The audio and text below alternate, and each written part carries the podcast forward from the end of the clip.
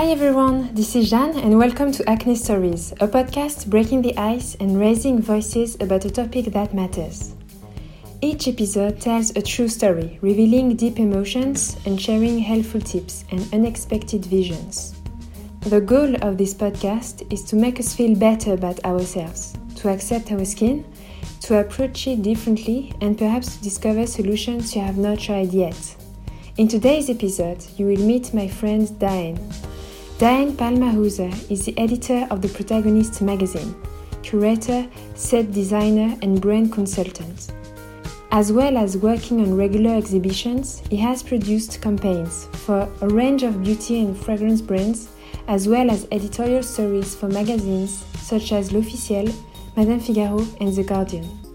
Together, we are going to talk about visual production, retouching and filters, beauty advertising and its evolution from the past to the future, as well as personal experiences and perspectives. Hello, Jeanne. Thank you for having me. Hi, Diane. Welcome to the podcast. Let's start with my first question. As the editor of a wonderful art and fashion magazine, you indeed imagine and create specific sets for photoshoots and then you manage post production, directing and carrying out retouching on images. So, why do you think retouching is so important in the making of visual content? So, first of all, I think from my experience of working on image production with photographers and photographing myself, light and colors are key aspects to consider. Um, so, as an image maker, you want the image to look as appealing as possible. And working in print and book and magazine production, there might also be some technical considerations we need to adhere to in order to work with imagery. So, this could be, for example, a background being extended.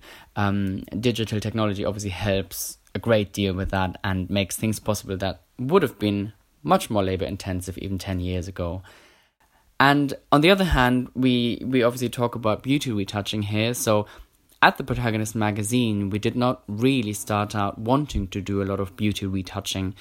Having a wonderful team, having worked in the fashion world with, with beauty brands and industries for so long, however, it became very natural to just want to apply some sort of retouching and, and natural process of um, producing imagery meant that it would go to a retoucher or that it would be retouched in house uh, with us. So, when I first started um, looking at skin that's natural, you know, natural skin that's not retouched, it becomes strange because it, we are so used to seeing so called flawless skin and bodies that it doesn't look right when you suddenly look at an image where someone looks completely natural. Um, after realizing that, we, we ended up retouching a little more to make it perhaps a bit more uh, commercially appealing at times. And sometimes also, if the light didn't hit the face of an actor in the most flattering way, you would retouch a little, um, you would reduce wrinkles in certain places, and so on. So, over the years, we adopted a more liberal approach to retouching, and I personally did, now I produce photo shoots at times that in my mind see you know can be seen as hyper real. You can see that it's retouched and it becomes surreal. And in other cases I make the conscious decision not to retouch at all. So more often than not I actually find that the images left natural appeal to a much wider audience somehow. So you worked on a range of brand advertising, including hair and beauty products. Do you think it is important to show ads with unretouched skins? I'm thinking of ads, for instance, with portraits showing flawless skins. I'm sometimes thinking who still believes this is an authentic picture, and also the level of credibility of these ads. Obviously, there are some magazines that adopt a no beauty retouch policy, which is a relatively recent movement, I would say, and commercial magazines less so. And when you look at the advertisement industry, that's even less the case because the word that's always used is aspirational. So that means a lot of retouching, you know, making someone look what we think f- is flawless.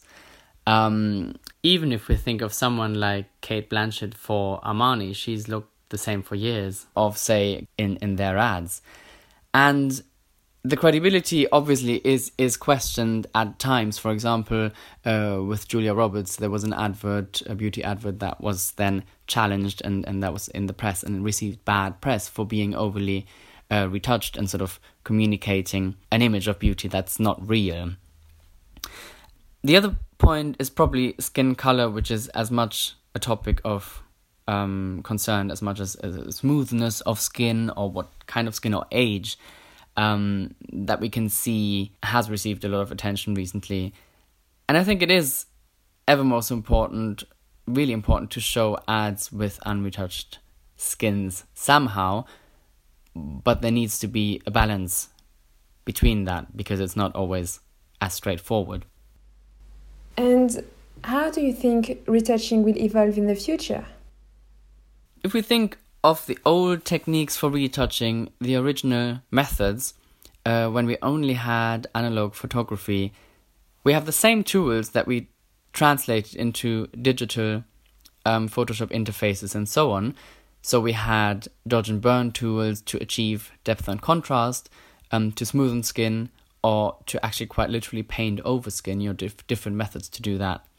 So just think of billboard advertisements, for example, all through the golden age of Hollywood, uh, from the 1920s through to the 1950s and even 1960s, uh, which were paramount in, in producing a certain beauty image and body idea that so many people aspired to. An example used frequently um, is George Hurrell's portrait of Joan Crawford shot in 1931, I think it was, and it was post produced by retoucher James Sharp, who painted over the skin lines and freckles uh, and spots to to make her look much younger than she actually was at, at that time. And it makes me think that in those days it might have been much easier to control conveying a certain image of a film star through publicity photographs and light and filters used for moving image so again, if we think of film stars like Marlene Dietrich, uh, who supposedly was very particular about the way her face would be lit on film, or Barbara Streisand, you know, she could be seen throughout the 60s and 70s in film close-ups with super soft filters. That's something to consider to have in the back of our minds. Then back to your question, I think beauty retouching has evolved a lot through digital technology, of course. Sometimes digital photography will show more detail than film. Of course, Polaroids will show skin smoother due to the exposure and the nature of the film. And at present, we have already moved into the realm of surreal imagery. So we've got stretched limbs, we've got hair being removed, we've got eyes being opened, eyebrows lifted, um, midsections cinched digitally, and on all these kind of things that, that really distort the body. And in fact, this has been something that's been done for years and and resulted in body dysmorphia and individuals being alienated from their own bodies. And I have the strong feeling that we aspire to bodies and indeed skin portrayed that is not real. In turn, that's also led to body augmentation, plastic surgery, and so on, which which you know carries on to real life, as it were so there's a huge trend in Hollywood and, and beyond, you know, worldwide to change your appearance using plastic surgery. And in my mind, how else could it be if it is a surreal body image that we aspire to? We can only change the body artificially, as it were. So perhaps retouching will become much less used, you know, because uh, real bodies are augmented in, in, in actual life which means if we photograph a body that's already been augmented in reality, we maybe maybe not have to uh, retouch it as much. And there are very big questions here, and very big ethical and philosophical questions about this. Some of which have partly been dealt with um, or sort of worked with by artists such as Orlan in the early 1990s already. You talk about historic references. Do you think these are confined to photographic imagery only? Of course, we can see this in photography very clearly, um, since photography was meant to show reality in inverted commas. Nonetheless, beauty is something that has always been perpetrated through imagery, painted, drawn, printed, and so on. So, looking at the bodies that Rubens painted, for example, we see a real Baroque ideal of the female and the male body. Um, and artists have always both reflected and pushed beauty ideals and perceptions of beauty. So the portrayal of skin is interesting to think about in this context.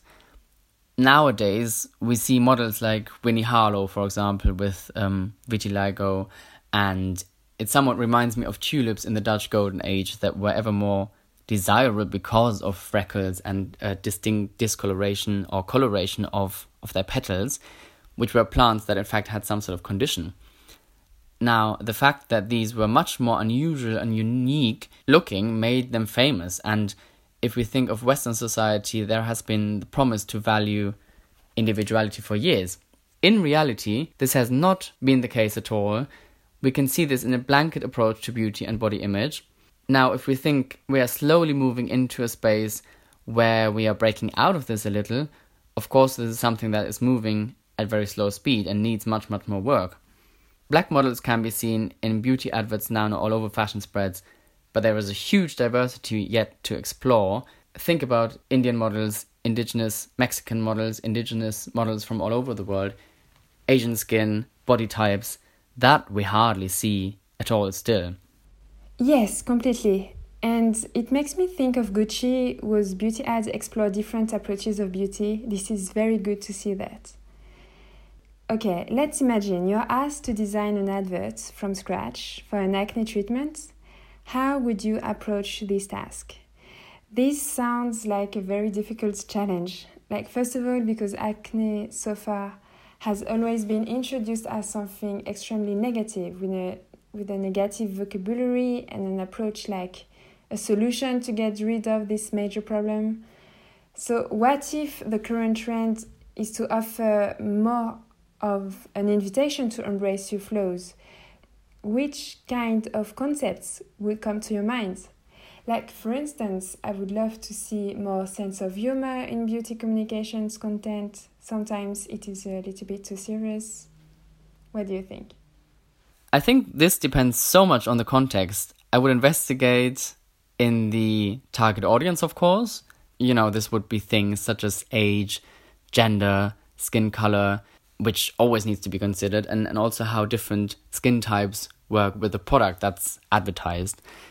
I definitely do agree that there needs to be a more humorous approach and a more relatable approach to beauty advertisement. And that's always the sort of difficult thing to do with adverts because it needs to be natural, relatable, but yet aspirational too. So it's very hard to achieve all at the same time. Sometimes producing different ads for different geographic areas, for different publications and audience is a solution. And I think active questions can also help an audience to relate a method that's been used for years, of course.